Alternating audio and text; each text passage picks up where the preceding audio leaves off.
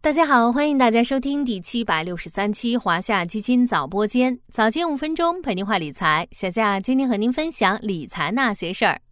在今天节目的一开始，小夏想问大家一个问题：对比二零二二年，你觉得二零二三年的投资是更难了，还是更容易了？认为更容易的小伙伴，或许是踏准了风口；而认为更难的，则是被今年市场的轮动速度弄得没了脾气。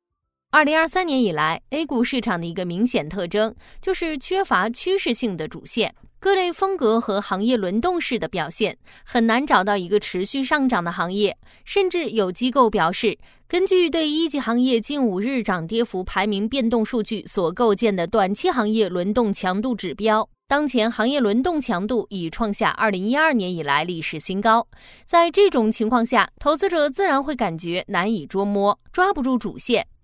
咱们今天就来聊聊，当行业轮动的风车转得飞快时，我们应该如何投资？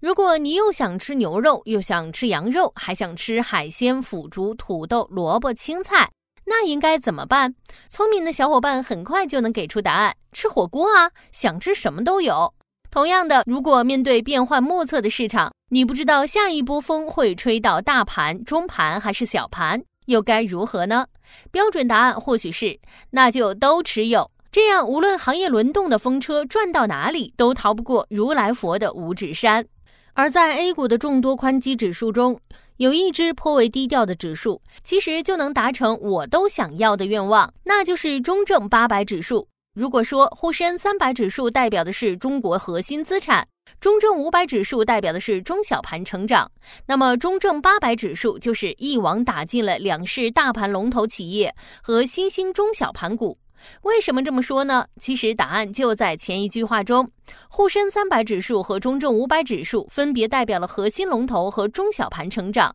而中证八百指数的八百只成分股，正是由沪深三百指数的三百只成分股和中证五百指数的五百只成分股组成，兼顾大盘蓝筹股和新兴中小盘股，综合反映中国 A 股市场大中小市值公司的股票价格表现，是不是很奇妙？作为沪深三百指数和中证五百指数的融合，中证八百指数的结构分布更加合理，不仅重视周期、金融等传统经济，同时偏重消费、科技等新兴产业，兼具价值和成长。从行业分布上看，中证八百指数成分股中权重最大的是电力设备，但占比也不过百分之十点五，紧随其后的分别是食品饮料，占比百分之十点二。接下来的还有非银金融、银行、医药、生物和电子，但单个行业权重占比也都在百分之八到百分之十之间。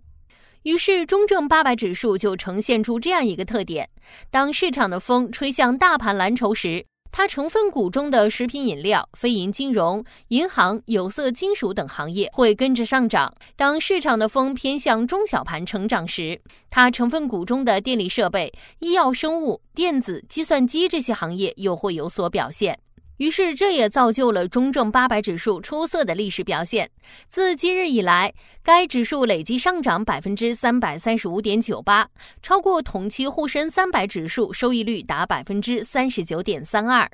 了解了中证八百指数的低调个性后，我们又该如何投资呢？小夏今天给大家介绍的是指数基金 Plus 版指数增强基金。如果说中证八百指数是契合了投资者既想要大盘蓝筹，又想要中小盘成长的需求，那么指数增强基金就是满足投资者既想要跟踪指数获取市场的贝塔收益，又想通过主动选股以获得阿尔法收益的需求。从这个角度来看，中证八百指数与指数增强策略可以说是黄金组合，实现了两个层面的一加一大于二。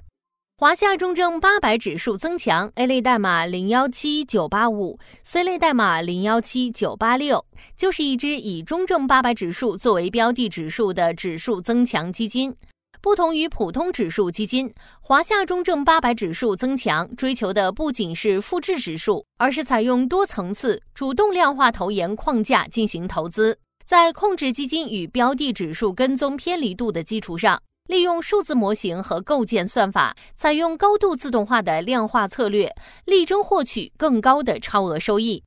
个性化的增强产品自然需要有经验的舵手。华夏中证八百指数增强拟任基金经理陈国峰，清华大学电子工程系学士，清华大学工学硕士，拥有超七年证券从业经验，其中超两年专户管理经验。他量化投研经验丰富，曾负责全球市场量化投资研究，开发低相关阿尔法因子数百万个。加入华夏基金后，搭建了多层次量化投研框架，基于海量数据开发实盘阿尔法因子数千个，实现了海外市场成熟量化框架与国内市场的结合。华夏中证八百指数增强正在发行中。明天就是发行的最后一天了。如果大家正为市场轮动所困扰，不妨抓住布局机会哦。好啦，今天的华夏基金早播间到这里就要结束了，感谢您的收听，我们下期再见。